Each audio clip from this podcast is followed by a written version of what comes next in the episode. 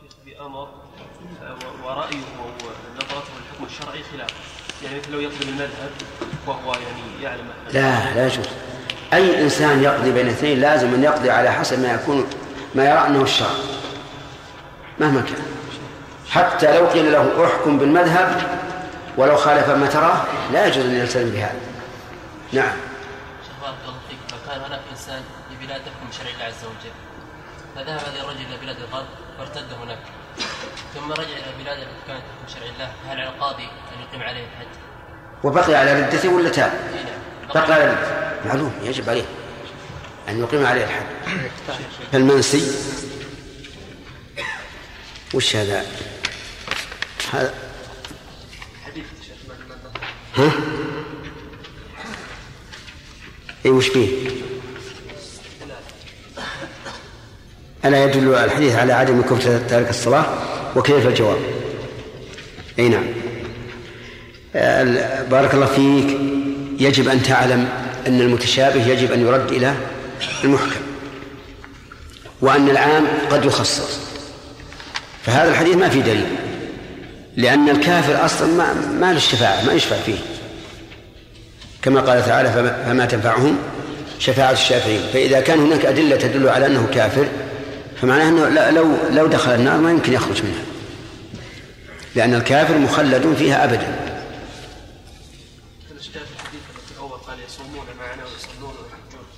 نعم. ثم يخرجون يقولون لم نذر فيها احد ثم بعد ذلك يقول ارجعوا فاخرجوا من وجدتم في قلبي مثقال دينار نعم. نعم. أي نعم. ولم يعملوا خي- خيرا قط. يستثنى من ذلك يستثنى من ذلك الصلاة. لدلالة الأدلة على أنها على أن تاركها كافر أما الصيام فواضح أنه قد يشفع في من ترك الصيام لأنه لا ليس بكافر هذا يقول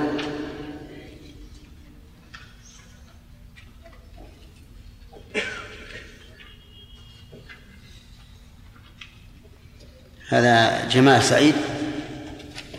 يقول هل يمكن أن يستدل بحديث الشفاعة من قوله صلى الله عليه وسلم فاستح فأسجد تحت العرش فيفتح, فيفتح علي من المحامد ما شاء أن أسماء الله غير محصورة في تسعة وتسعين وإذا كان يمكن فما وجه الدلالة؟ يمكن أن يقال من محامده ما شاء يمكن أن يقال أنه ومن ذلك الأسماء فيكون فيه دليل لكن حديث مسعود المشهور أصح من هذا. أو الثالث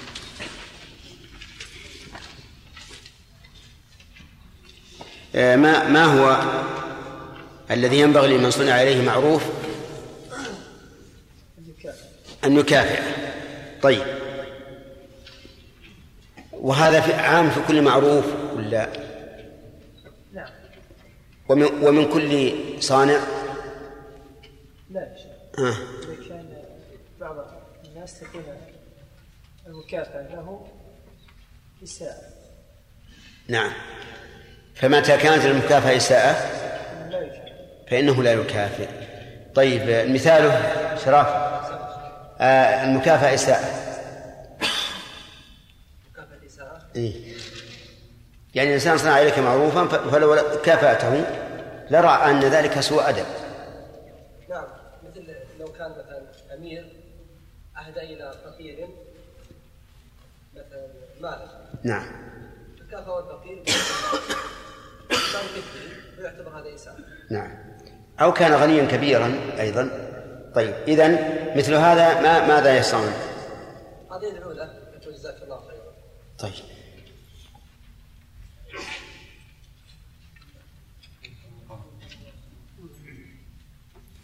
آه، لو قال جزاك الله فقط كما يصنعه بعض الناس. لأن الله عز وجل يقول هل جزاء الإحسان الا الإحسان؟ ولكن الأفضل أن يقول جزاك الله خيرا. ذلك جزيناهم بما. ولكن الله فصار الج- الجزاء يكون يكون في في العقوبة. نعم أنا أخشى صنع المعروف يقول عاقبك الله ليش تعطيه على كل حال الأولى يعلم, يعلم أولا أن الذي ورد به النص جزاك الله خيرا. والثاني إنما الذي قد يكون رجل ما ما هو ليس ذا مروءة فيقول جزاك الله ويكون في قلبه ضغينة على هذا الشخص. إنما يحافظ على ما جاء به النص. ورد في التعليل عن النهي عن النذر ورد فيه علتان الأولى نعم. لا يأتي بخير لا هذا الحكم. وإنه لا يرد قضاء نعم. والثانية؟ إنه لا يأتي بخير. لا. إنه إنما يستخرج البقيه نعم. أحسنت.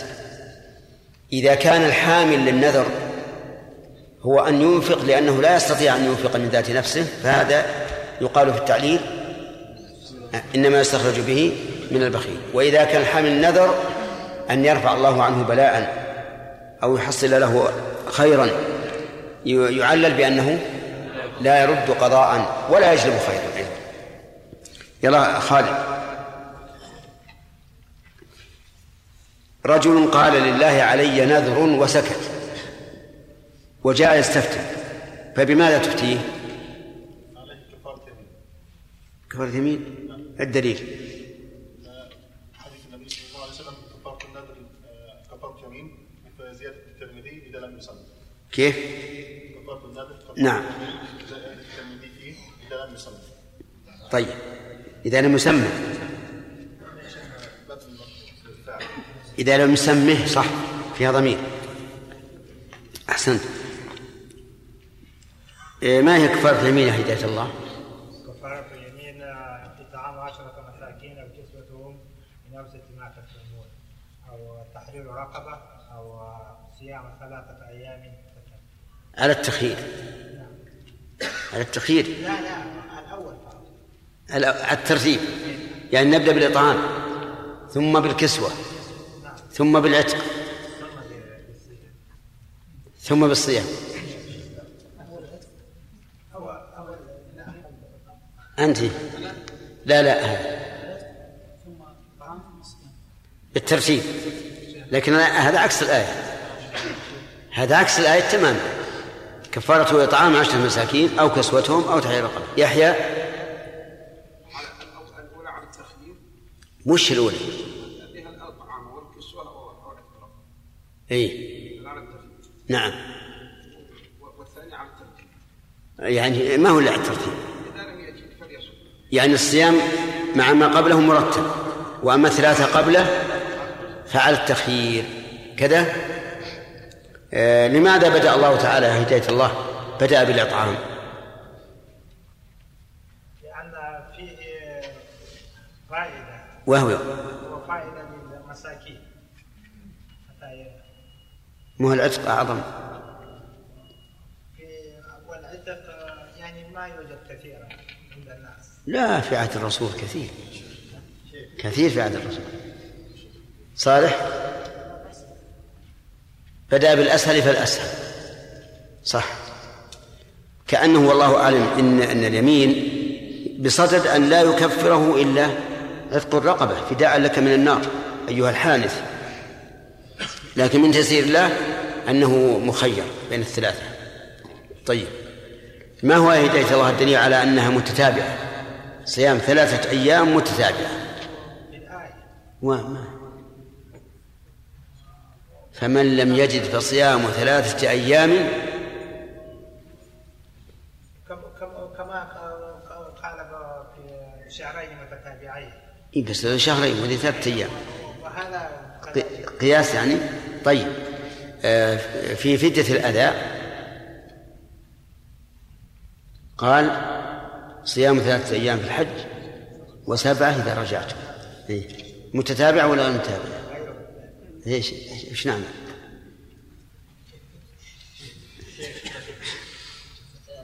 دليل أن قراءة مسعود نعم. متتابع. صحيح. الدليل قراءة ابن مسعود قرأ فصيام ثلاثة أيام متتابعة وأما العدد إذا أطلق فهو فالإنسان مخير فيه. ما لم يقيد بالتتابع. طيب بناء على ذلك رجل نذر قال لله علي نذر أن أصوم عشرة أيام. ها يلزمه التتابع؟ لا لا ما ما مطلقا. عشرة أيام يعني ما ذكر مثلا عشرة أيام من أول الشهر إلى لا لا لا ما حدد وقتها. يعني يوم ثم يوم ثم يوم مثلا في عمره إذا تم عشرة أيام عجيب. لو لو كل لو كل سنة يوم؟ طيب. إن نوى التتابع نعم. لقول الرسول صلى الله عليه وسلم إنما الأعمال طيب. أو شرط على إذا شرط واضح. طيب صح.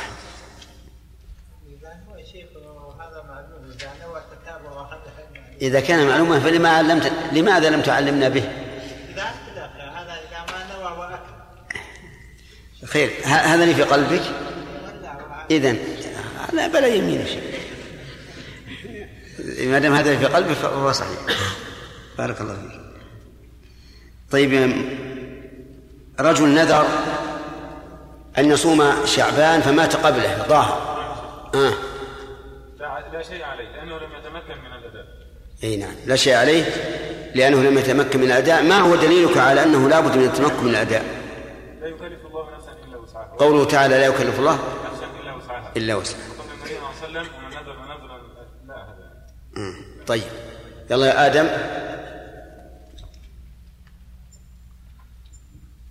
إذا نذر رجل أن يصلي في مكة فهل يصلي في المدينة؟ المدينة مهاجر الرسول عليه الصلاة والسلام. لماذا لأن مكة أفضل من من الأفضل إيه. وآخر نذر أن يصلي في في في المسجد النبوي فصلى في بيت المقدس. لا يجزي بعد. مصلى الأنبياء ليلة المعراج. أفضل المدينة أفضل أفضل؟ طيب ورجل نذر أن يصلي في بيت المقدس فصلى في مكة. الدليل. الدليل أن النبي عليه السلام رجل وقال له أني إني نذرت إن فتح الله عليك مكة أن أصلي في بيت المقدس. قال نعم. هنا. فسأله قال صلي ها هنا. فسأله قال في الثالثة شأنه فإذا. نعم. فدل ذلك على الأفضل الصلاة. أنه لو انتقل من المفضول إلى الأفضل جاز. بنى بعض العلماء أو بعض الفقهاء على هذه هذا هذا الحديث مسألة مهمة في باب الوقف. الوقف إذا توقف مصالحه جاز لا إذا توقفت مصالحه ما ما- ما هو ما هو هذا الحديث لأن هذا ما تعطل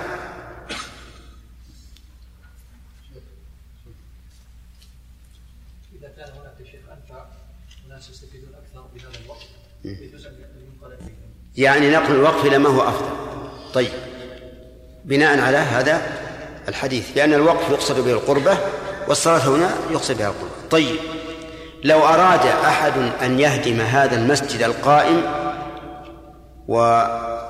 ويبنيه بحجر خالد هل يجوز؟ ها؟ الحجر على كل حال أنظف.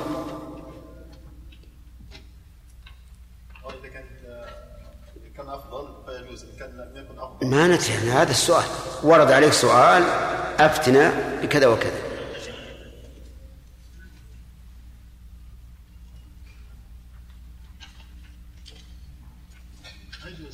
لا يجوز. طيب. إذا أراد أن يبنيه موسعا ليكون جامعا والناس محتاجون إلى الجامع في هذه البقعة يجوز لأنه لأنه أفضل. توافقون على هذا؟ أي نعم. طيب. هل بهذا ينقطع أجر الباني الأول؟ لا ينقطع لأنه داخل فيه. فيؤجر بحسب عمله.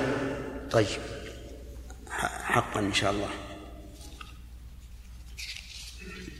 لماذا استفهم الرسول صلى الله عليه وسلم من الرجل الذي نذر أن ينحر إبلا ببوانة لأنه لما لما عين منطقة يتبادر إلى الذهن أنه عينها لسبب من الأسباب التي كانت التي كانت تعين بها في الجاهلية كوجود وثن فيها أو وجود عين من عين المشركين فيها. تمام فاستفهم ليزيل ما كان محرما ويدعه.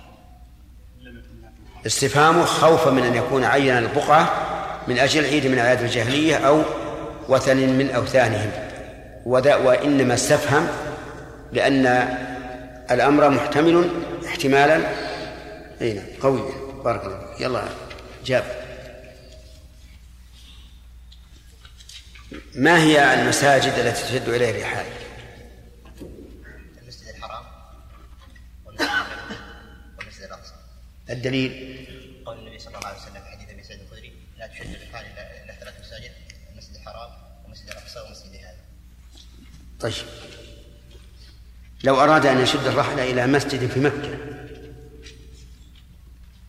ليس له ذلك إلا إذا كان مثلا في طلب علم أو في يذهب يعني إذا لم يقصد البقعة واضح. شد الرحل مثلا إلى جهة ما لا لقصد البقعة فهذا واضح. مثل طلب العلم أو ما أو لأن خطبة آه، صاحب المسجد هذا آه، أقوى تأثيرا أو ما أشبه ذلك هذا لا بأس به لأنه ليس من أجل البقعة آه،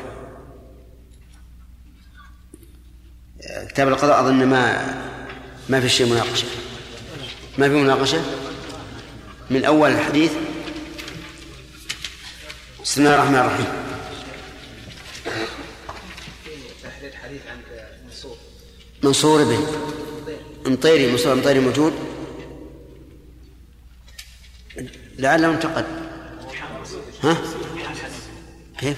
امتحان حديث. إيه. طيب. حديث بريدة القضاة الثلاثة أظن أخ- أخذناه. فوائده طيب. في حديث بريدة رضي الله عنه حسن تعليم الرسول عليه الصلاة والسلام حيث إنه أحيانا يذكر المسألة أو الحكم على سبيل التقسيم لأن التقسيم أبقى في الذهن وأشد استيعابا للحكم. ومن فوائد حديثه التحذير من القضاء بغير علم. لأن من قضى بغير علم فهو من قضاة النار. ومن فوائده التحذير من مخالفة الحق في الحكم.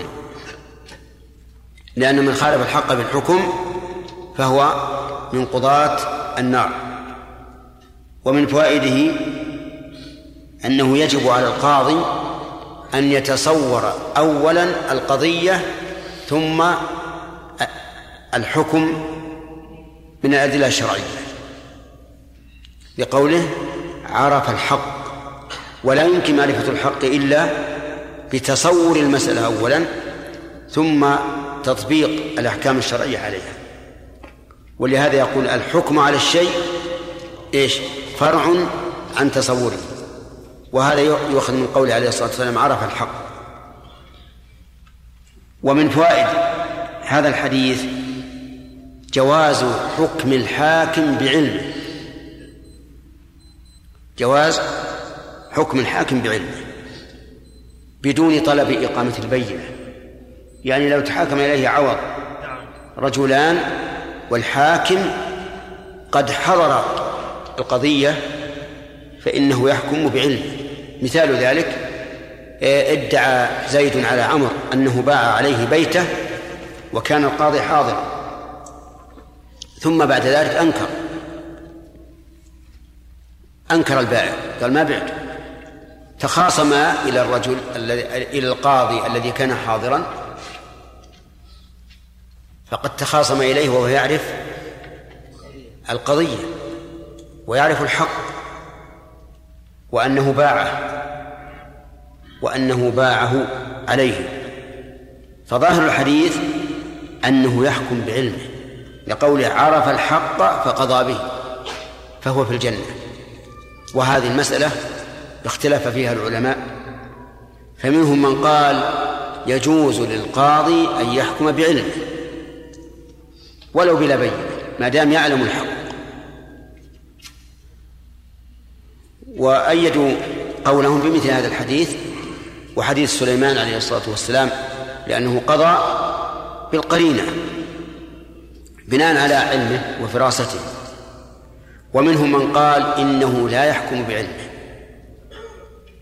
لأن ذلك تهمة وفتح باب لقضاة السوء. أما كونه تهمة فواضح. لأن الناس يقولون حكم القاضي لفلان بدون بينة. فيتهم.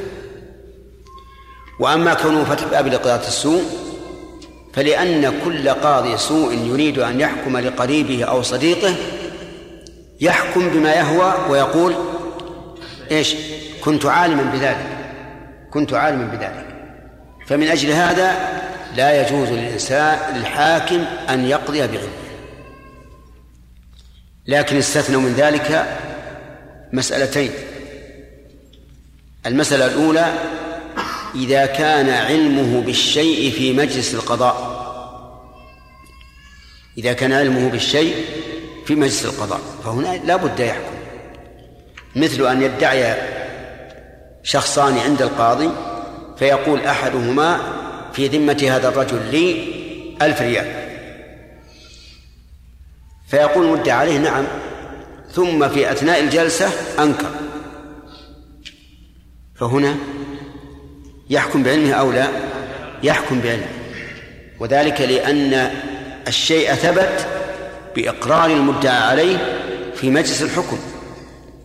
ولو قلنا إنه لا يحكم بعلمه في هذه الصورة وأنه لما أنكر ترتفع القضية صار في هذا بلاء وشر. المسألة الثانية فيما إذا كان الشيء مشهورا. فيما إذا كان الشيء مشهورا فإن شهرته تغني عن إقامة البينة عليه. مثل أن يدعي شخص على آخر يقول هذا البيت الذي هو فيه لي وهو ساكن من زمان. وقد علم أن عند الناس كلهم أن هذا بيت فلان أو هذا ملك فلان يعني بستانه. فهنا له أن يحكم بعلمه ولا يحتاج أن يقول هات شهود أنه لك مثلا. أو أو يقول للمدعى عليه احدث ما يحتاج لأنه هو يعلم والمسألة مشهورة فلا يلحقه التهمة في هذه الحال إطلاقا. ولا يستطيع أن يحكم بالهواء لأن الأمر مشهور. وهذا القول هو الراجح. أنه في هاتين الصورتين يجوز الحكم بالعلم أي بعلم القاضي وما عدا ذلك فإنه لا يجوز لما علمت من التعليل. وهو والثاني فتح باب لقضاة السوء. طيب فإن قال قائل الحديث عام عرف الحق فقضى به. نقول لكن معرفة الحق لها طرق. فالنبي عليه الصلاة والسلام لم يذكر الطريق قال عرف الحق ومعرفة الحق لها طرق فلا بد من اعتبارها.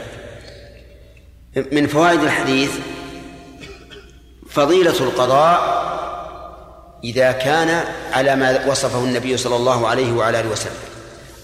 يعني إذا كان من عارف بالحق وقاض به.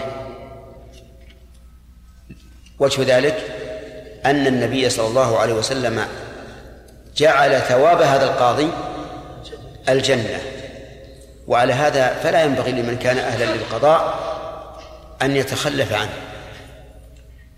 لما فيه من هذا الثواب العظيم والفوائد العظيمة الكثيرة. من فوائد الحديث أيضا التحذير من الحكم بالجهل. لأن النبي صلى الله عليه وسلم توعد عليه بالنار. وقد أجمعت الشرائع على تحريمه لأنه من جملة الأشياء الخمسة التي ذكر الله في قوله قل إنما حرم ربي الفواحش ما ظهر منها وما بطن والإثم والبغي بغير الحق وأن تشركوا بالله ما لم به سلطانا وأن تقولوا على الله ما لا تعلمون. وهذه المحرمات الخمس ذكر العلماء أنها محرمة في كل شريعة. هذا يقول ورق وهناك خطأ في ورقة الدرس في الصفحة الثانية السطر الثالث. من الأخير وهو زيادة واو في الآية الشرط الثالث من الأخير نعم وش اللي وش اللي قبله؟ قل إنما حرم ربي الفواحش ما ظهر منها وما بطن والإثم ووين؟ إيه. طيب إذا يحذف أيهم اللي يحذف الأول ولا الثاني؟ لا إله إلا الله. تختلفون على حذف الواو بس؟ آه، ما الذي حصل به التكرار؟ الثاني. لكن قد يكون له مناسبة في- الكلمة التي يليها. مثلا في لو زادت في مرتين فهنا الأنسب أن يكون أن تكون حرف الجر إلى جنب الاسم المجرور. فيحذف. لكن الواو الظاهر ليس لها علاقة فيما بعدها لأنه حرف عطف سواء عطفت أول أو آخر. فتحذف ال- الثانية. أنا حامد. نقل الحافظ رحمه الله تعالى في كتاب القضاء.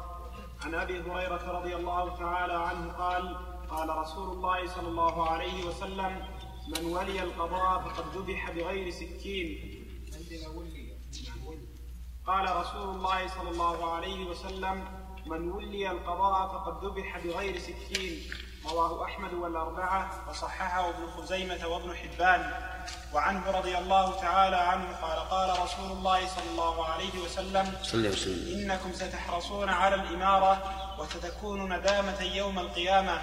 فنعمت فنعمت المرضعة وبئست الفاطمة رواه البخاري.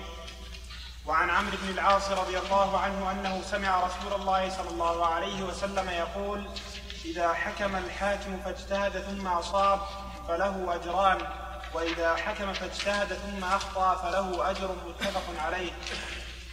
وعن أبي بكرة رضي الله عنه قال سمعت رسول الله صلى الله عليه وسلم يقول لا يحكم أحد بين اثنين وهو غضبان متفق عليه. بسم الله الرحمن الرحيم.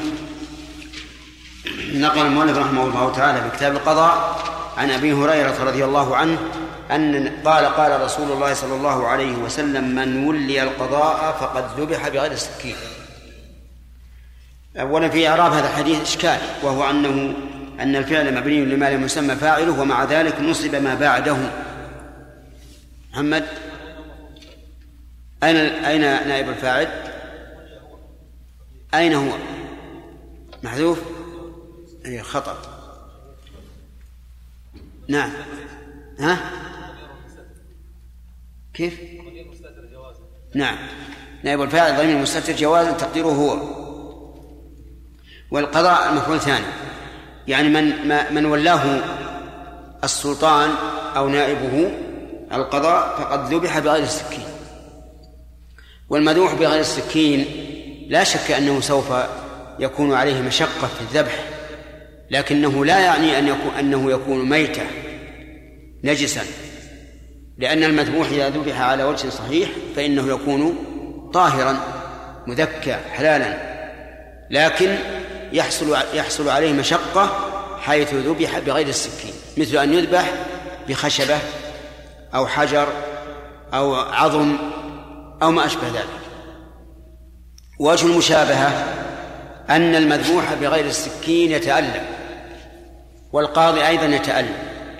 يتألم أولا في طلب معرفة الحق من الكتاب والسنة لأن عليه أن يبحث وينظر في دلالة الكتاب والسنة على هذه القضية المعينة. ثانيا في تطبيق هذا على القضية المعينة. ثالثا في معرفة حال الخصوم. لأن من الخصوم من تظهر على خصومته من يظهر على خصومته الكذب يعرفها الحاكم بفراسته. فلهذا فلهذه المقدمات الثلاث صار الحاكم أو القاضي صار كالمذبوح بغير السكين من أجل المشقة. ولكن الرسول صلى الله عليه وسلم لم يقل إنها إن الذبيحة هذه تكون حراما أو حلالا بل ظاهر الحديث أنها تكون حلالا. فإذا اجتهد في هذه المقدمات الثلاث وحكم فإنه فإن حكمه صحيح نافذ وليس عليه في ذلك إثم. ويستفاد من هذا فيستفاد من هذا الحديث. أولا الحذر من القضاء أو التحذير من القضاء. ولكن هذا ما لم يتعين عليه فإن تعين عليه بحيث لا يوجد أحد أفضل منه فإنه يجب عليه أن يتعين وأن يكون قاضيا لئلا تضيع حقوق الناس إذ أن الحقوق سوف تضيع إذا لم يكن هناك حاكم. ولهذا قال الله تعالى لداود يا داود إنا جعلناك خليفة في الأرض فاحكم. ولأن الناس إذا لم يجدوا حاكما يحكم بالشرع ذهبوا إلى حاكم يحكم بغير الشرع إذ أن الناس لا بد لهم من حل مشاكلهم بأي طريق. فلا يحل لإنسان أهل للقضاء ولا يوجد من يقوم مقامه أن يعتذر أو يقول القضاء مشقة والناس اختلفوا والحقوق صعبة وما أشبه ذلك. نقول نعم استعن بالله وأنت إذا استعنت بالله عز وجل ثم بذلت الجهد فإن أخطأت فلك أجر واحد وإن أصبت فلك أجران. طيب إذن لا نحذر من القضاء مطلقا ولا نرقب فيه مطلقا بل لا بد من إيش؟ من التفصيل. وعنه رضي الله عنه أي عن أبي هريرة قال قال رسول الله صلى الله عليه وعلى آله وسلم إنكم ستحرصون على الإمارة وإن وستكون ندامة يوم القيامة. إنكم الخطاب للأمة جميعا. ستحرصون أي سيكون منكم حرص على الإمارة أي على أن يكون أحدكم أميرا. وهذا في الغالب بطبيعة من طبيعة الإنسان. يحب أن يكون له السلطة والسيطرة على الناس سواء بحق أو بغير حق. الحرص على الإمارة ستكون ندامة يوم القيامة. لكن هذا اللفظ المطلق مقيد بما إذا لم يقم بحقها فإن قام بحقها لم تكن ندامة بل كانت نعمة لأن الذي يكون أميرا ينفذ أحكام الله عز وجل في عباد الله لا شك أنه مأجور على هذا والمأجور لا يمكن أن أن يندم أبدا لكن هذا فيما إذا لم يقم بالإمارة. أو يقال هذا في من كان حريصا على الإمارة بدون سبب شرعي. لأن الحريص على الإمارة بدون سبب شرعي إنما حرص ليكون له السلطة والسيطرة. والإنسان الذي يتولى أمور الناس من أجل أن يكون له السلطة والسيطرة في الغالب أنه يتبع الهوى ولا يرجع. حتى لو بين له الحق لا يرجع. وحينئذ تكون ندامة. وقولنا بغير سبب شرعي عوض. بغير سبب شرعي علم منها أنه لو كان لسبب شرعي فإنه لا بأس به.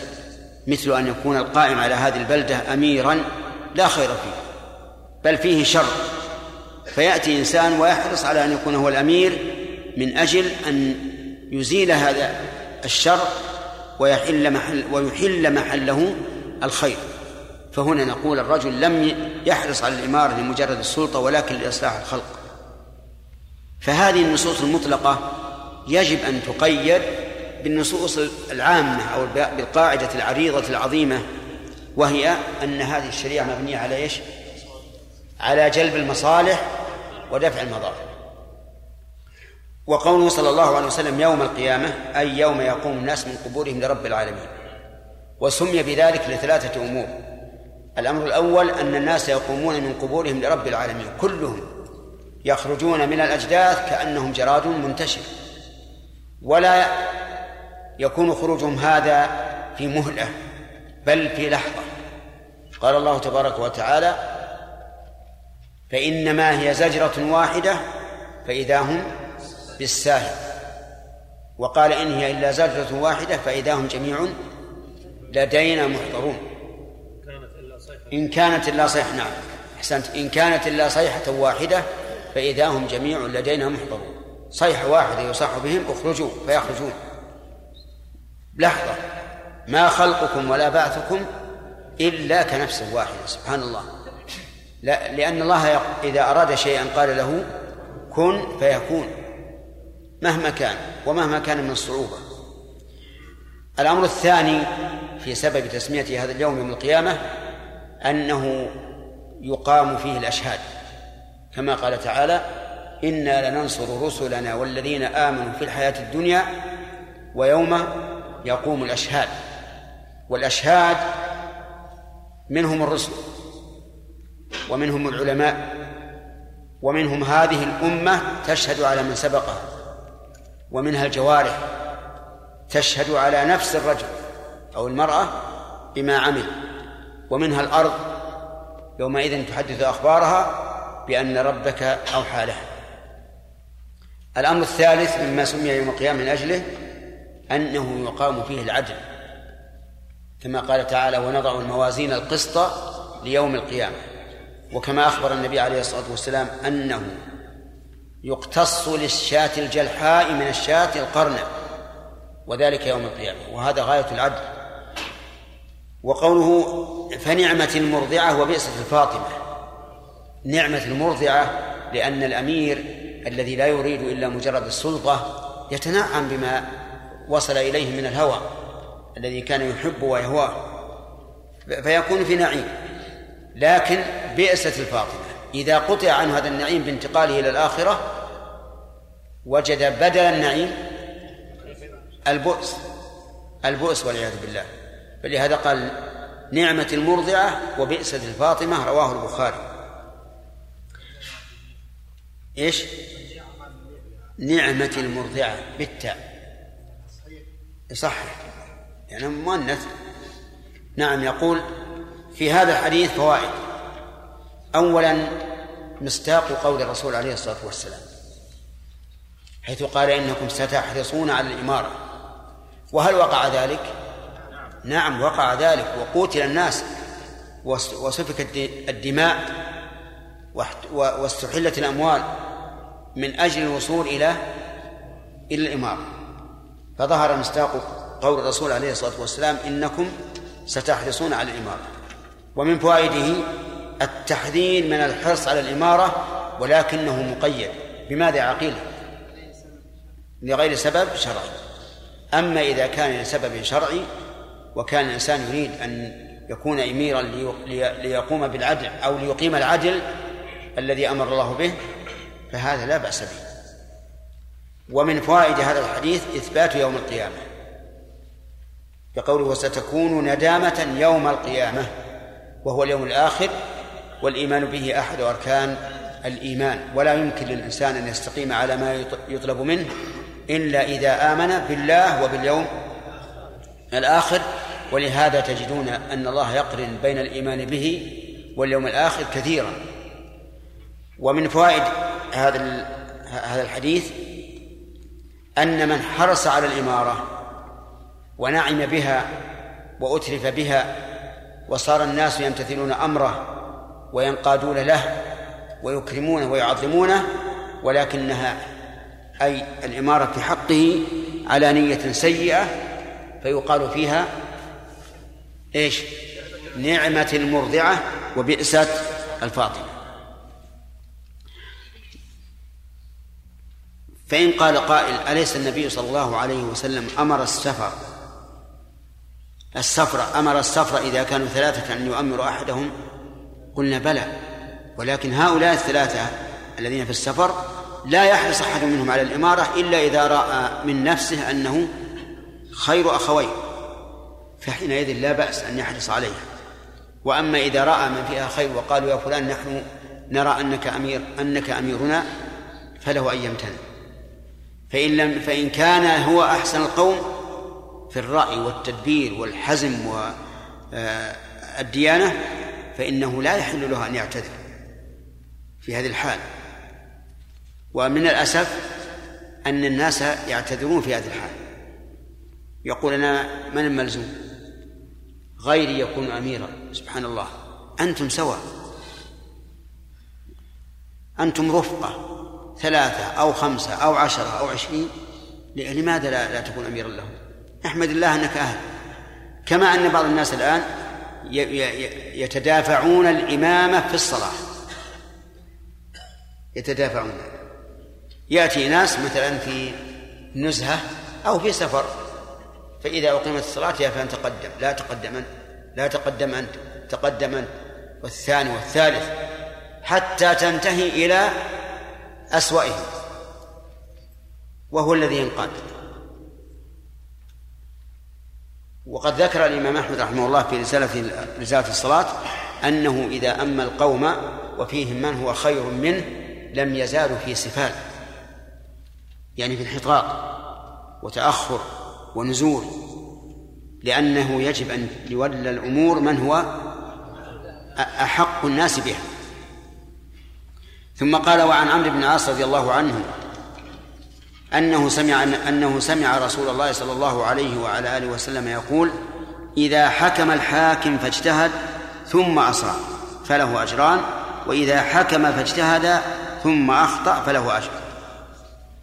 إذا حكم الحاكم هل المراد بذلك الذي يحكم بين الناس وهو القاضي أو الحاكم بالشرع من قاض أو غيره؟ لماذا رجحنا الثاني؟ لأنه أعم لأنه أعم. وإذا كان المعنى أعم واللفظ يحتمله فهو أولى من المعنى الخاص. إذا إذا حكم الحاكم إيش؟ من حكم بالشرع. سواء بين الخصوم وهو القاضي أو للمفتين وهو العالم المفتي. وقول فاجتهد ثم أصاب. قال بعض العلماء إن في هذا تقديما وتأخيرا لأن الأصل أن الاجتهاد يسبق الحكم وأن أصله إذا اجتهد الحاكم فحكم ثم أصاب. وهذا يسمونه الترتيب الترتيب الذكري. لأن الترتيب إما أن يكون معنويا أو ذكريا. ودائما يستشهدون بقول الشاعر إن من ساد ثم ساد أبوه ثم ساد من بعد ذلك جده. يعني فهو السيد حقا. الشاهد ثم ساد أبوه ثم ساد جده. ومعلوم أن سيادة أبيه وجده في الغالب سابقة على سيادته. فلهذا قالوا إن إن ذلك من باب إيش؟ الترتيب الذكري. وعلى كل حال البيت فيه منازعة وفيه مناقشة لكن الحديث الذي معنا هل نقول إن هذا من باب التقديم والتأخير وأن الأصل إذا اجتهد الحاكم إذا إذا اجتهد الحاكم فحكم؟ نعم هذا لا شك أنه محتمل. ويحتمل أن يكون المعنى إذا حكم الحاكم فكان مجتهدا. فيكون على تقدير كان أي فكان مجتهدا في حكمه وحينئذ يبقى الترتيب كما هو. ويكون الاجتهاد هنا خبر عن ما سبق الحكم. وقوله اجتهد اجتهد آه، فعل على وزن افتعل أي بذل الجهد في الوصول إلى الحق. بذل الجهد في الوصول إلى الحق. وهذا يحتاج إلى أولا معرفة الحكم الشرعي قبل كل شيء. فمن لم يعرف الحكم الشرعي لا يجوز له أن يجتهد لأنه لو اجتهد وحكم سيكون حاكما برأيه لا لا بالشرع. ويكون إن أصاب كالأعمى الذي عثر بخرزة السبحة. نعم. يعني من من غير قصد. وهذا لا يجوز. فلا بد أن أن يبذل جهده في الوصول إلى معرفة الحكم الشرعي. هذه واحدة اجتهاد آخر. لا بد أن يجتهد في الواقعة وما يحيط بها. ثم يجتهد اجتهادا ثالثا في تطبيق الحكم الشرعي عليها في تطبيق الحكم الشرعي عليها لأنه قد يفهم الواقع ويتصوره تماما لكن الحكم الشرعي لا ينطبق عليه. إما لفوات الشرط وإما لوجود مانع فلا بد من اجتهادات ثلاث. الأول هداية الله. الحكم الشرعي. والثاني لا. أن تقول أن نطبقه على الواقع. أن يفهم الواقع. أن يفهم القضية فهما تاما. والثالث زهير أن يعلم كيف يطبق الحكم الشرعي على الأمر الواقع. بدون ذلك ما يحصل اجتهاد وهذا لا شك أنه يحتاج إلى جهد. إن كان الإنسان قد أوسع الله له في العلم فإن الوصول إلى الحكم الشرعي يكون عليه إيش؟ سهلا. لكن يبقى النظر في الواقعة قد يكون الإنسان عنده علم من الشرع علم كثير واسع. لكن أحوال الناس ومعرفتها ومعرفة آه، ألفاظهم ومدلولاته ومدلولات ومدلولاته وما أشبه ذلك قد تكون صعبة عليه. الآن يوجد علماء ما يعرفون أحوال الناس. لا يخالطونهم. ولا ينزلون إلى الأسواق ولا يعرفون شيئا. هذا هذا هؤلاء عندهم قصور في معرفة تطبيق آه، في معرفة الواقع. لا بد من من ذلك. ثانيا الثالث كيف نطبق الحكم الشرعي على هذا الواقع؟ لأنه قد نعرف الواقع ونعرف الحكم الشرعي لكن يكون هناك إيش؟ فوات شرط أو وجود مانع بحيث لا ينطبق الحكم الشرعي على القضية الواقعة. ثم أصاب أصاب إيش؟ الحق الذي هو الشرع فله أجران. أجر على اجتهاده وأجر على إصابته الحق. أجر على اجتهاده وأجر على إصابته الحق. فإن قال قائل الأجر على اجتهاده واضح لأنه من عمله وكسبه. لكن إصابة الحق كيف يؤجر عليها؟ نقول يؤجر عليها لأن إصابته للحق دليل على أنه بذل جهدا واسعا في طلب الحق. هذه واحدة. ولأن إصابته للحق تستلزم ظهور الحق للناس وبيانه وينتفع به آخرون من بعده أو في عصره. واضح؟ فصار له أجران. الأول أجر الاجتهاد. الثاني وهذا واضح لأنه من عمله. والثاني إصابة الحق. وفيه شيء من الإشكال لأن إصابة الحق ليست من عمله. لكن نقول فيه أجر. أولا لأن إصابته الحق تدل على أن الرجل بذل جهدا واسعا. والغالب أن من اجتهد في الوصول إلى الحق بنية خالصة الغالب أنه يوفق له. والثاني أنه أبان الحق وأظهره وعرفه الناس ويكون فيما بعد أسوة لمريد الحق. لذلك جعل الشارع له أجرا في ذلك. فإن أخطأ وإذا حكم فاجتهد ثم أخطأ فله أجر. وهذه نعمة. أجر على إيش؟ على الاجتهاد. لا يضل الله أجرا لا يضل الله أجر من أحسن عملا أجر على الاجتهاد. فإذا قال قائل أفلا يكون عليه إثم لخطئه؟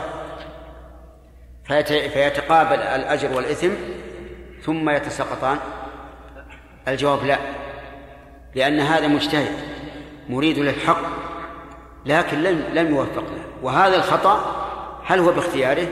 لا. بل هو يظن أنه على على صواب. لكنه عند الله غير مصيب هذا له أجر واحد. والخطأ مغفور له. وهذه من نعمة الله عز وجل. من فوائد هذا الحديث نعم هذا الحديث يدل على فوائد. أولا أنه يجب على الإنسان أن يبذل الجهد في في الحكم لينال الأجر. إما الأجرين وإما الأجر الواحد. وذلك مأخوذ من قوله فاجتهد. ومن فوائد هذا الحديث أنه أن المصيبة واحد. ولا يمكن أن يصيب اثنان الحق في قولين مختلفين. عرفتم؟ وعليه. فأي العبارات أي العبارتين أصح لكل مجتهد نصيب أو كل مجتهد مصيب؟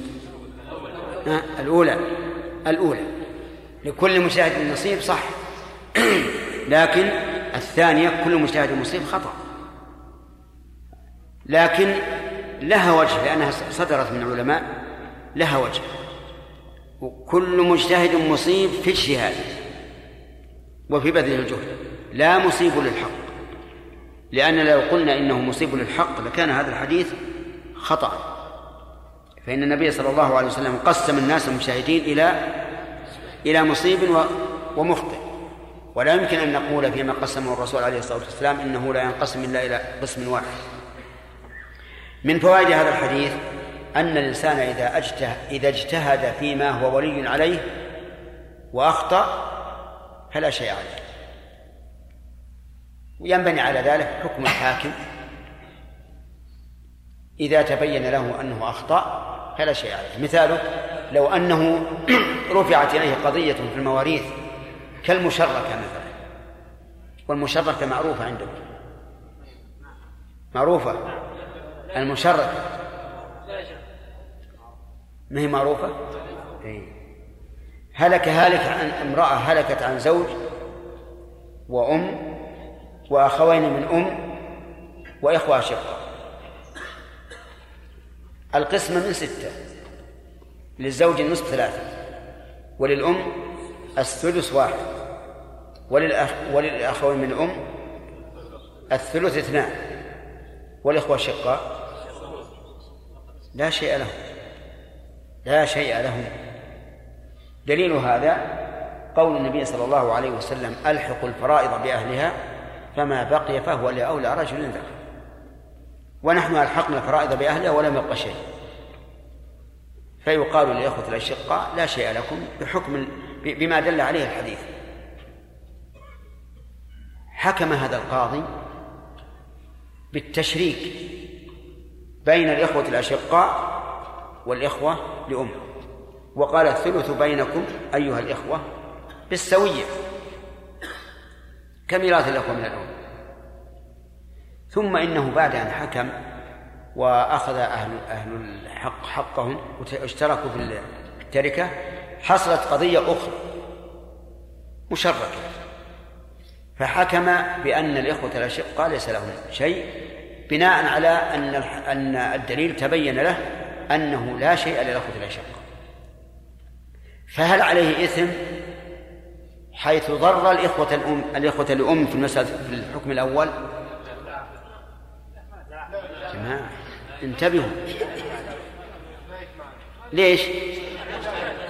عن اجتهاد. طيب هل يلزمه أن ينقض الحكم الأول؟ لا لا يلزم. الحكم الأول مضى وكما قال أمير المؤمنين عمر إن صح عنه ذاك على ما قضينا وهذا على ما نقضي. الحكم الأول راح انتهى. والحكم الثاني حسب اجتهاده. واجتهاده قد تغير فليس عليه إثم. لا في الأول ولا في الثاني لأنه مجتهد. ونحن قلنا في من ولي عليه ليشمل القاضي كما مثلنا وكذلك المفتي. لو أن رجلا ليس حاكما مفتيا كان مفتيا ثم استفتي في مسألة من المسائل. وأخطأ فيها. لكن بعد أن بذل جهده ثم تبين له الخطأ فإنه لا يلزمه أن يذهب إلى القوم ويقول أيها الناس إني أخطأت. فأعدلوا عما أفتيت به. لا لا يلزمه هذا. لماذا؟ لأنه كان في الأول مجتهدا. وكم من صحابي وردت عنه في المسألة الواحدة عدة أحكام. ابن عباس مثلا ورد عنه في قول الرجل امرأته أنت علي حرام مرة قال لا شيء عليه هذا لغو. ومرة قال يمين يكفرها. وتلا قوله تعالى لقد كان لكم في رسول الله أسوة حسنة. ومرة قال إنه طلاق فيما أظن. واختلفت أقواله في هذه المسألة. هل تظنون أن ابن عباس لما قال القول الأخير ذهب يطلب الناس الذين أفتاهم وقال لهم اتركوا ما أفتيتكم به لأني تبين لي أنه خطأ؟ أبدا. وكذلك من بعده الأئمة. لكنه إذا تبين له الخطأ لا يجوز أن يصر على رأيه الأول. لأن بعض الناس نسأل الله العافية إذا قال قولا ثم تبين له الخطأ يصعب عليه جدا جدا أن أن يرجع. ويظن أنه برجوعه نقصت قيمته بين الناس ولكن هذا من الشيطان. وبرجوعه يزداد ثقة بين الناس لأنهم يعلمون أن الرجل يتبع يتبع الحق أينما كان ولا يضر هذا. هذا لا يضر. إن النبي صلى الله عليه وسلم إذا تبين له الحق رجع إليه. لما سأله سائل عن عن سأله سائل عن الشهادة هل تكفر؟ الذنب؟ قال نعم. ثم انصرف الرجل فجاءه جبريل وقال له إلا الدين. فدعا بالرجل وقال إلا الدين. أخبرني بذلك جبريل آنفا. كل إنسان يجب أن يرجع للحق والرجوع إلى الحق فضيلة. وليس رذيلة ولا مهانة للإنسان. طيب ومن ذلك ونحن قلنا ولي عليه. ذكرنا الآن اثنان من اثنين من الناس. من؟ القاضي والمفتي. كذلك أيضا ولي اليتيم أو الوصي. أحيانا يتصرف ولي اليتيم بما يرى أنه أحسن ثم يتبين الخطأ. يتبين الخطأ. فهل يكون ضامنا؟ ولنفرض أنه فتحت مساهمة في أرض. فتحت مساهمة في أرض. فشارك فيها هذا الولي أعني ولي اليتيم بناء على أن الأراضي سوف ترتفع قيمها. ولكن الله أراد فانخفضت القيم. هل نقول إن هذا الولي يجب أن يضمن النقص؟ لا. ليش؟ لأنه مجتهد. وكذلك لو باع له شيئا ثم تبين أنه أخطأ بعد أن بذل الجهد ولنفرض أنه باع له سيارة. باع له سيارة بخمسين ألف. لأن هذا سعر السوق وقد اجتهد ورد إلى كل من يظن أنه يشتري السيارة ولكن لم تزد باعها. وفي أثناء اليوم تبين أن السيارات قد زادت قيمتها ضعفين. هل يضمن؟ تساوي مئة الآن. نعم. ولا يضر. لأنه كان مجتهدا. وفي ذلك الوقت لم يرى أحدا يزيد في الثمن. وعلى هذا فقس. وهذا الحديث أصل في في هذا الأمر. أن كل من تصرف بطريق شرعي مجتهدا فيه فلا فلا ضمان عليه. حتى الطبيب الطبيب إذا عالج المريض واجتهد وهو حاذق من أهل الاجتهاد. ثم أخطأ فليس عليه شيء.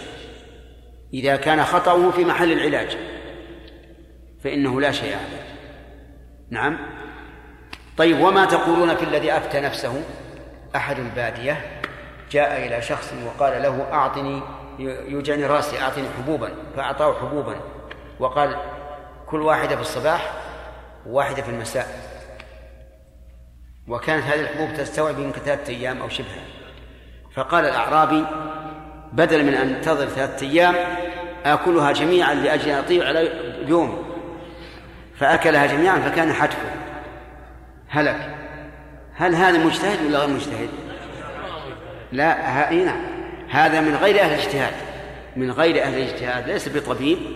وعلى وعلى هذا يعتبر قاتلا نفسه لكنه قاتلها خطأ. نعم.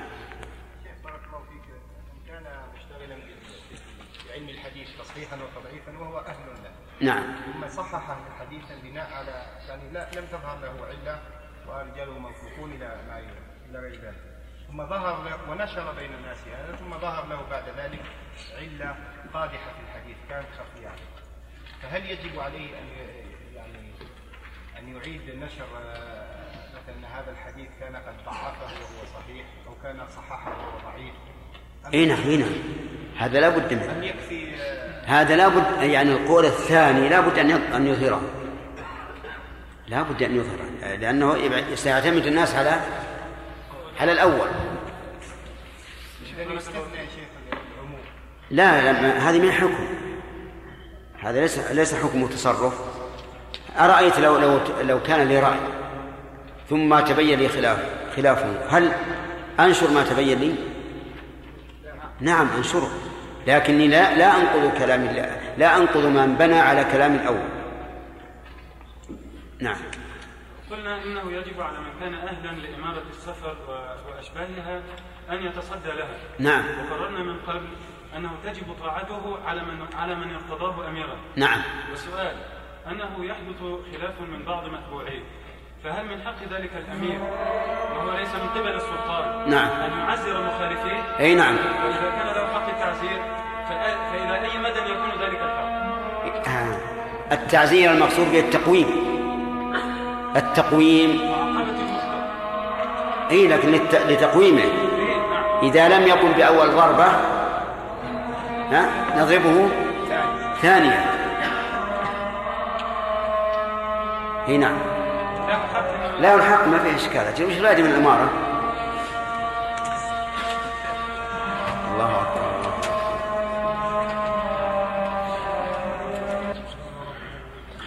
زهير. بالنسبة للمقلد عفوا الذي يحفظ المذهب هل يجوز أن يولد القضاء؟ حديث النبي صلى الله عليه وسلم يقول فاجتهد. أي نعم. العلماء رحمهم الله قالوا إن القاضي يشترط أن يكون مجتهدا ولو في مذهب. يعني لا في بقية المذاهب. وهذا لابد هذا ما تقتضيه الضرورة الآن. الآن الضرورة تقتضي هكذا.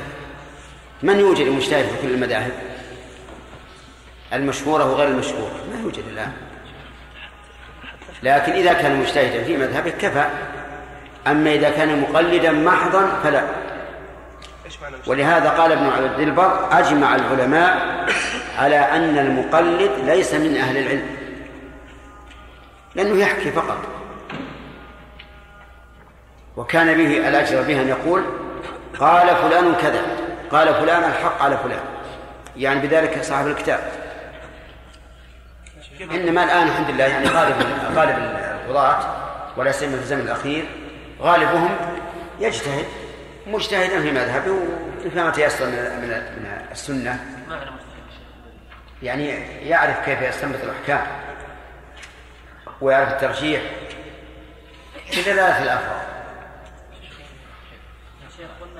هذه الأمة لا الفؤاد لأني ما رأيتك. نعم. ما رأيتك مشيرا. نعم. هل يجب أن يولى القضاء أو الإمرة من وجد دونه لكنه يكفي؟ إيش؟ هل يجب أن يولى الإمرة والقضاء من وجد دونه لكنه يكفي؟ أخبر النبي عليه الصلاة والسلام أن من ولى أحدا على قوم وفيه من هو خير منه وفيه من هو خير منه فقد خان الله ورسوله والمؤمن مثلا ما هي يجب على ولي الأمر الأعلى أن أن ينصب في في كل مكان من يليق به. أفهمت؟ نعم. شيخ هل نشترط في ولي اليتيم إذا تصرف في المال؟ أن يكون مجتهدا في فيما تصرف فيه، فإن كان في الأراضي مثلا نشترط أن يكون من أهل هذا الفن، البيع في الأراضي والشراء. لا يك- يكفي إذا كان عالما بالبيع والشراء وطرقه وربما نقول إن صاحب الاختصاص أيضا له له دخل. يعني يعرف الأراضي مثلا دون ال- الأقمشة والأواني. نعم. قلنا إن هذه الأمة تكون من الأشهاد على الأمة السابقة. هل تكون من الأشهاد عوامها وعلماؤها أو يختص بمن كان عالما قال الله تعالى وكذلك جعلناكم أمة وسطا لتكونوا شهداء على الناس. ومن المعلوم أن الشهيد لن يشهد إلا بما علم. فيوم القيامة لا يمكن أحد أن يشهد إلا وهو وهو عالم. شيخ الله عنك. بعض من يدعي العلم أو يعرف بعض أقوال العلماء في مسألة ما قد يعني يحيط بالمسألة أو يأخذ بالقول الأوسع فيها. في هذا القول ويتوسع بهذه الأقوال. ما رأيك في ذلك؟ ذكرنا لكم. ذكرنا لكم فيما سبق أن الإنسان إذا اختلف عنده عالمان وترى وتساوي عنده من كل وجه من جهة العلم والدين والأمانة. نعم؟ فقد قال بعض العلماء يخير بينهما. يأخذ بما شاء من قوليهما وقال بعضهم يأخذ بالأشد لأنه أحوط. وقال بعض العلماء يأخذ بالأيسر لأن الأصل براءة الذمة ولأن الأيسر أقرب إلى مقاصد الشريعة لأن هذه الشريعة كلها مبنية على على اليسر.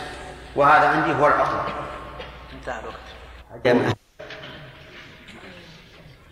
دار الرحمن سمعنا درس الليلة؟ الله الرحمن الرحيم. نقل رحمه الله تعالى في كتاب القضاء. عن أبي بكرة رضي الله عنه قال سمعت رسول الله صلى الله عليه وسلم يقول لا يحكم أحد بين اثنين وهو غضبان. متفق عليه. وعن علي رضي الله عنه قال قال رسول الله صلى الله عليه وسلم إذا تقاضى إليك رجلان فلا تقضي للأول حتى تسمع كلام الآخر فسوف تدري كيف تقضي. قال علي فما زلت قاضيا بعد. رواه أحمد وأبو داود والترمذي وحسنه وقواه ابن المديني وصححه ابن حبان. وله شاهد عند الحاكم من حديث ابن عباس. بسم الله الرحمن الرحيم. الحمد لله رب العالمين وصلى الله وسلم على نبينا محمد وعلى آله وأصحابه ومن تبعهم بإحسان إلى يوم الدين. قال ابن حجر رحمه الله في كتابه البلوغ في كتاب القضاء فيما نقله عن أبي بكر رضي الله عنه. قال سمعت رسول الله صلى الله عليه وسلم يقول لا يحكم أحد بين اثنين وهو غضبان. لا يحكم بالسكون على أن لا ناهية وبالرفع على أنها نافية. فأما على الوجه الأول فلا إشكال. وأما على الوجه الثاني وهو النفي فإن العلماء علماء البلاغة قالوا إذا جاء النفي في موطن النهي فإنه يكون أوكل. كأن هذا الأمر أمر ثابت لا بد منه. يعني أنه لا يمكن أن يحكم الحاكم بين اثنين وهو غضبان. وعلى هذا فما جاء بصورة الخبر في موضع الطلب فإنه يكون أقوى مما لو جاء في موضع إيش؟ في موضع آه نعم. فإنه يكون أقوى مما لو جاء بلفظ الطلب. كأن هذا أمر مستقر يخبر عنه خبرا ولا يطلب طلبا.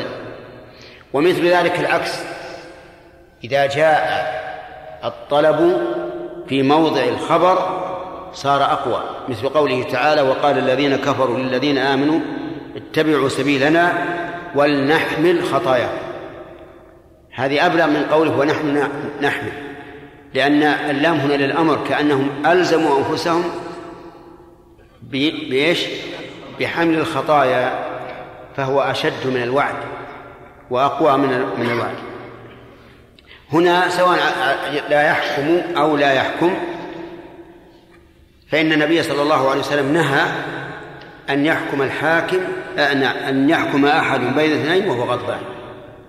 وجملة وهو غضبان جملة حالية من فاعل يحكم أي والحال أنه غضبان. فما هو الغضب؟ الغضب حده النبي عليه الصلاة والسلام بحد هو أحسن الحدود.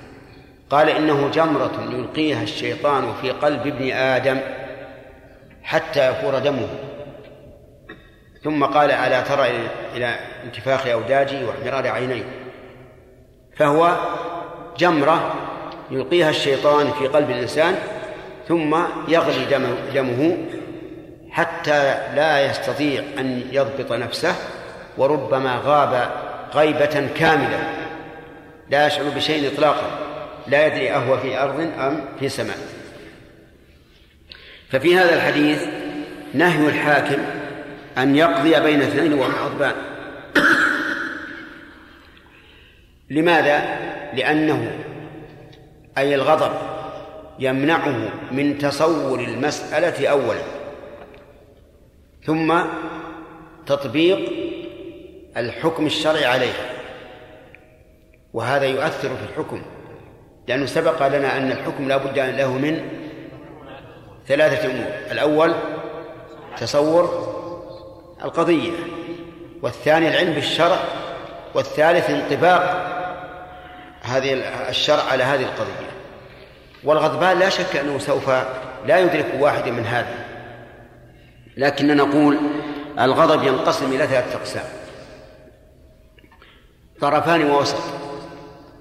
الطرف الأول أول الغضب الذي يدرك الإنسان فيه ما يتصوره ويدرك تطبيقه على أو تطبيق الأحكام, الأحكام الشرعية عليه فهذا لا يمنع من القضاء. يعني له أن يقضي ولو كان غضبان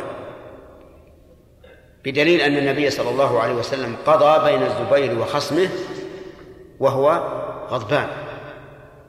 لكنه غضب لا يمنعه من تصور القضية ولا من تطبيق الأحكام الشرعية عليها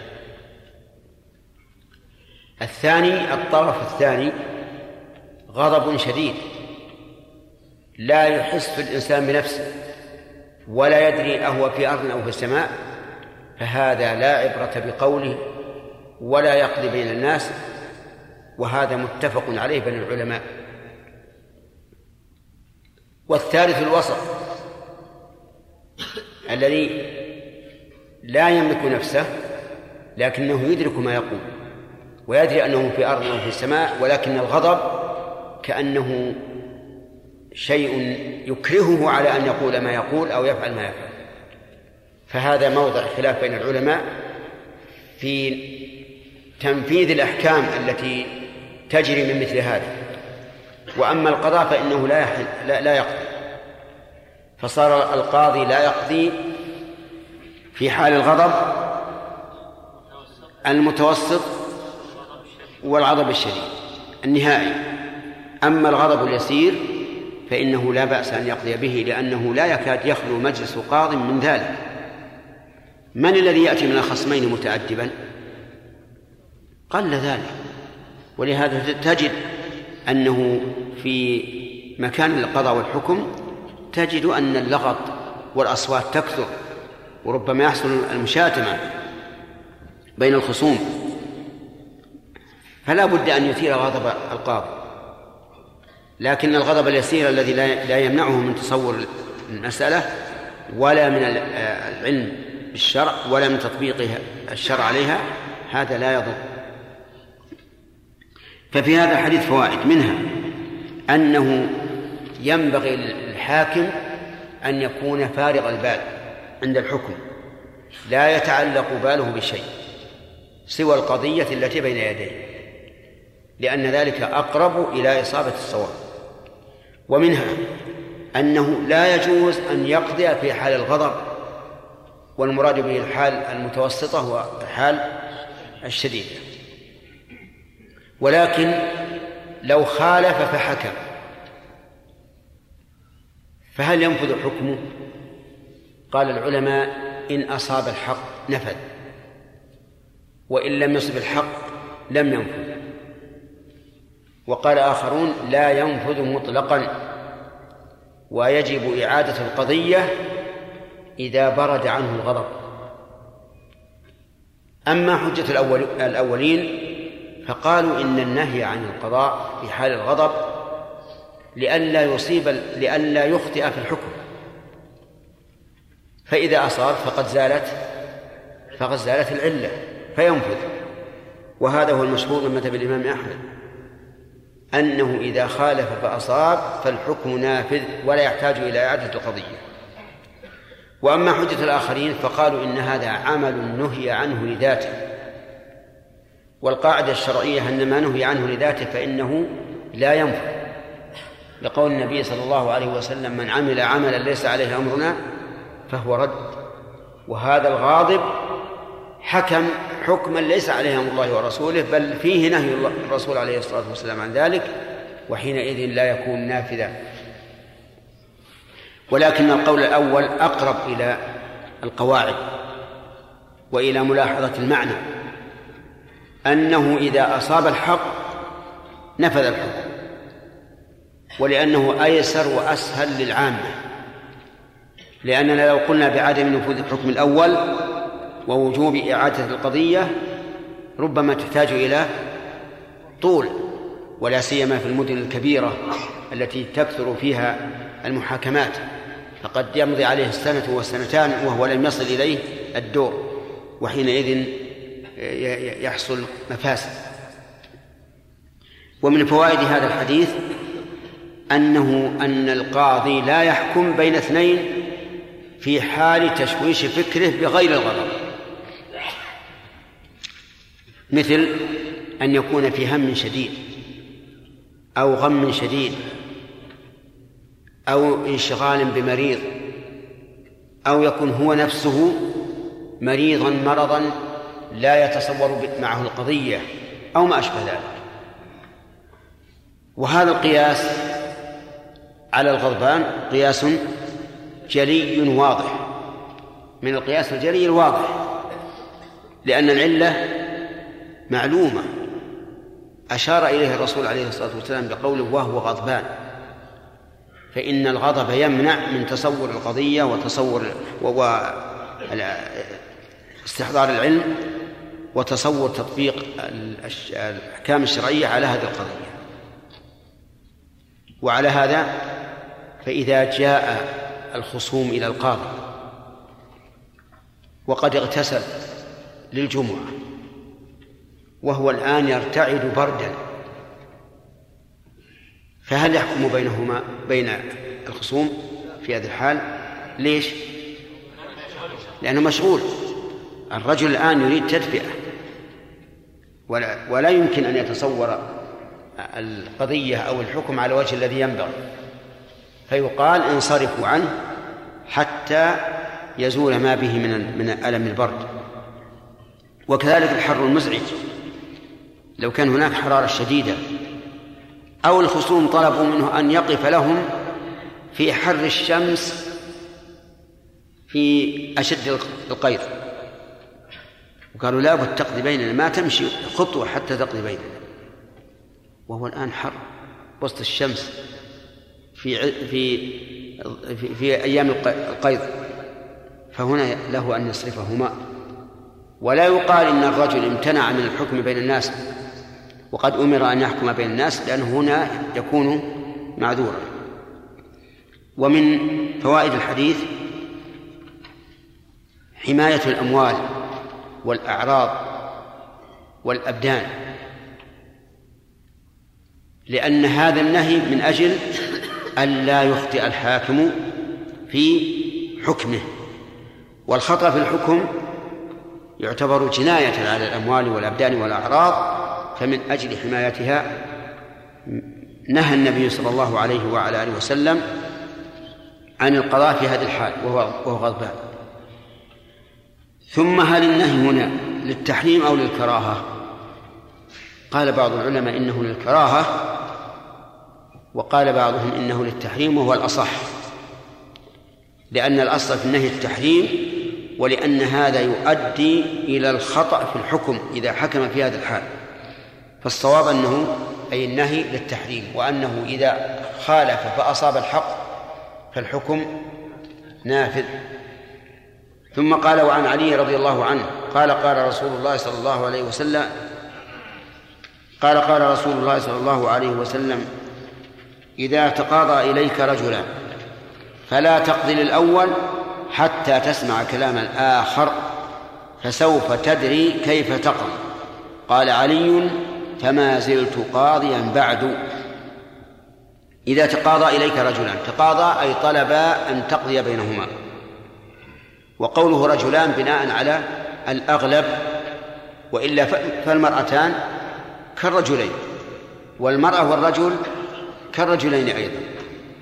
وقوله فلا تقضي للأول وهو المدعي حتى تسمع كلام الآخر. لأنه من الممكن القريب أن يكون عند الآخر ما يدفع به دعوى هذه هذا المدعي. ولولا أن عنده ما يدفع به دعوى المدعي ما تقاضى إليه إلى القاضي مع خصم وقوله. نعم. فإنك فنعم حتى تسمع كلام الآخر فسوف تدري كيف تقضي.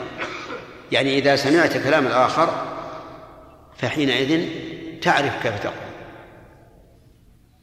ويتبين لك الأمر.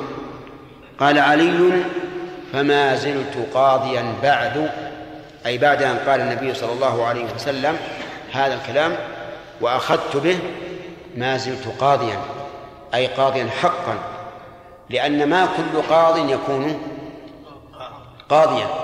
لكن من عمل بما أرشد إليه النبي صلى الله عليه وسلم في القضاء فإنه يكون قاضيا فقوله فما زلت قاضيا بعد المعنى أنني حين عملت بهذا ما زلت قاضيا حقا لأن لأنه ليس كل قاض يكون قاضيا. ففي هذا الحديث أنه لا يجوز أن يقضى لأحد الخصمين حتى يسمع الإنسان كلام الخصم الآخر.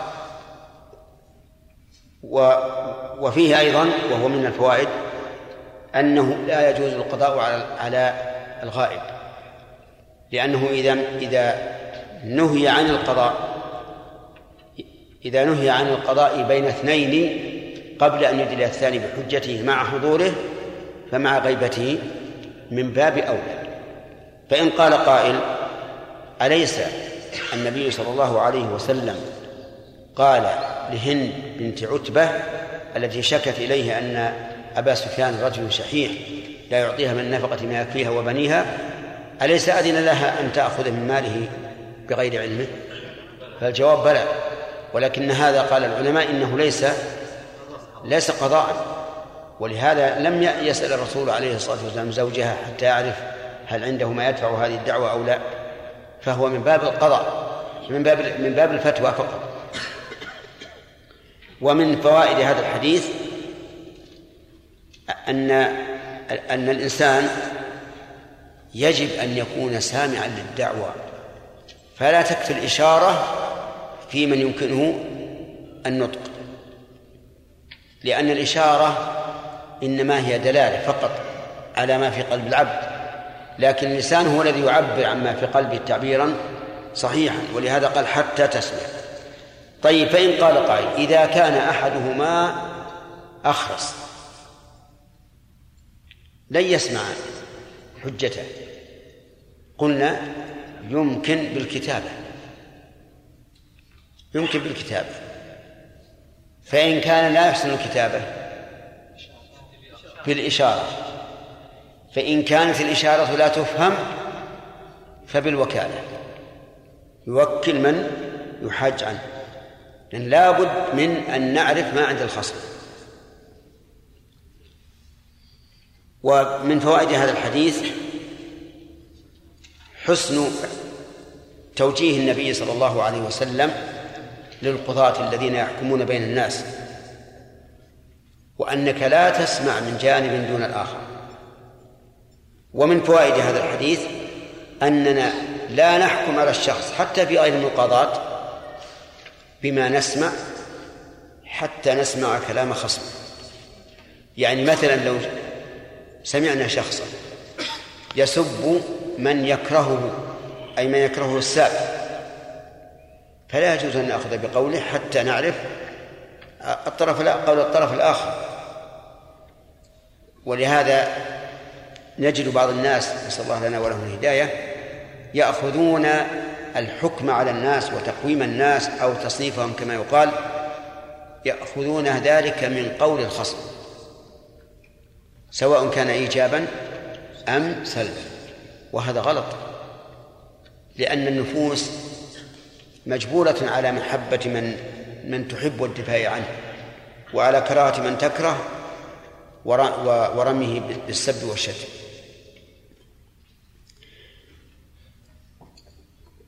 ويشبه هذا الذي أرشد إليه الرسول عليه الصلاة والسلام ما حصل لداود عليه الصلاة والسلام.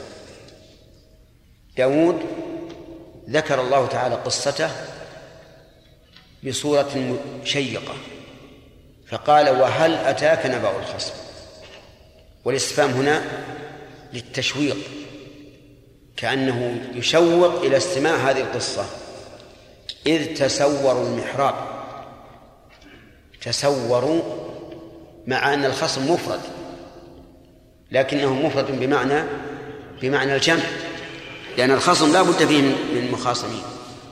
إذ تسوروا المحراب محراب مكان الصلاة. إذ دخلوا على داود ففزع منه. كعادة الإنسان الإنسان الذي يغلق يغلق بيته فإذا بأناس يتسورون عليه الجدار ألا يفزع؟ نعم هو فزع لأن هؤلاء لم يدخلوا على الوجه السليم. قالوا لا تخف يعني لسنا سراقا ولا قاتلين ولا غير ذلك إنما نحن خصما خصمان بغى بعضنا على بعض. فاحكم بيننا بالحق ولا تشطط واهدنا إلى سواء الصراط. ثم أدلى المدعي بحجته فقال إن هذا أخي له تسع وتسعون نعجة ولي نعجة واحدة. فقال أكفلنيها وعزني في الخطاب غلبني حتى أدركها مني. قال لقد ظلمك بسؤال نعجتك إلى نعاجه فحكم له دون أن يسمع قول الخصم. وهذا لا شك أنه آه، ليس الطريق السوداء. ولهذا عرف داود أن الله تعالى اختبره وظن داود أي أيقن لأن الظن يأتي بمعنى اليقين كما قول كما في قوله تعالى الذين يظنون أنهم ملاقو ربهم وكما في قوله تعالى ورأى المجرمون النار فظنوا أنهم مواقعوها أي أيقنوا ذلك ولم يجدوا عنها مصدر. ظن داود أن ما فتناه فاستغفر ربه وخر راكعا وأناب فغفرنا له ذلك. هذه القصة. والنعجة هنا بمعنى الشاة.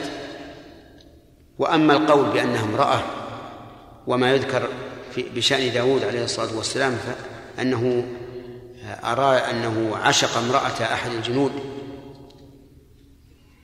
وسعى بكيد ومكر والعياذ بالله وأمر هذا الجندي أن يذهب في الجهاد لعله يقتل.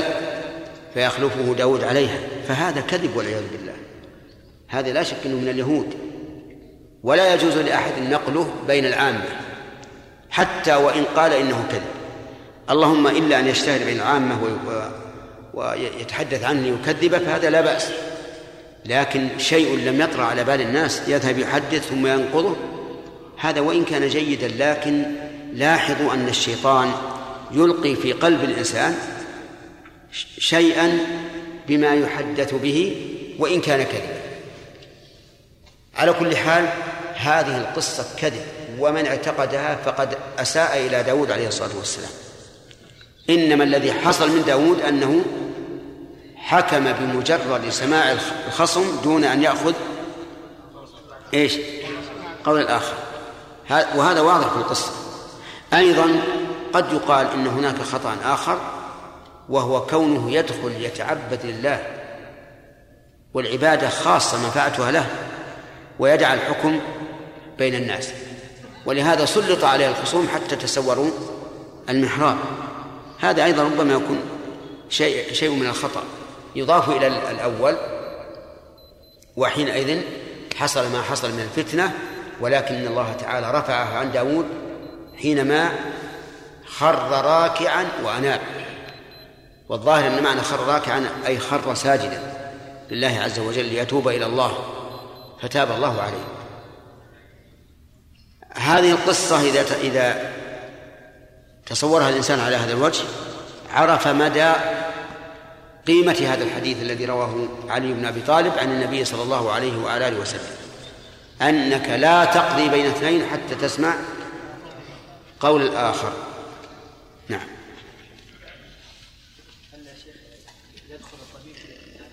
إيش؟ سواء كان جراحا أو أو واصفا هل يدخل في هذا الحديث؟ في إيش؟ لا يقدم على العملية وهو غضبان أي أي نعم نعم كل إنسان يتصرف بغيره فلا يتصرف وهو غضبان حتى الطبيب ربما يغضبه المريض يقول لا بسوي عملية يشك بطنه ويخليه يمشي أليس كذلك؟ في بعض بعض الأطباء حمقى. ف وكذلك أيضا في المشورة لو أن إنسان جاء يستشيرك وأنت غضبان لا. لا لا تشر عليه بشيء. وكذلك الفتوى لو جاء الإنسان يستفتيك وأنت مثلا متأثر بغضب أو غير غضب المهم أنه شيء مشوش عليك. فلا تفتي. كل من يتصرف بغيره إذا كان في حال الغضب أو ما أشبهها فإنه لا يتصرف. نعم.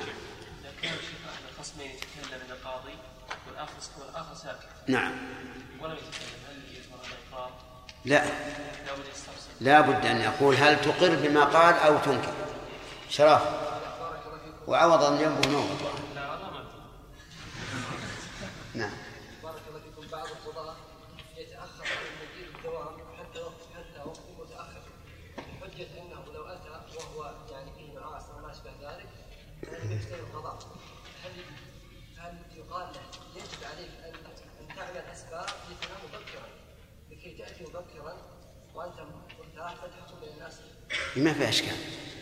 هذا يقول القاضي يتأخر في وقت الدوام مدعيا أنه لو جاء لغلبه النعاس نقول نم مبكرا. وجوبا لأن هذا الوقت باعتبار تولية السلطان له وقت للمسلمين ليس وقت له. إذا طلب الخصم إلى مجلس القضاء فامتنع. نعم. إذا طلب الخصم إلى مجلس القضاء فامتنع نعم. هل يحكم عليه وهو غائب؟ لا. يجبر على الحضور. لكن من العلماء من قال إنه يحكم على الغائب فإذا فصل إنسان وقال أنا لا أقول بالحكم على الغائب مطلقا ولكن أقول بالحكم على الغائب إذا امتنع لئلا يضيع حق المدعي.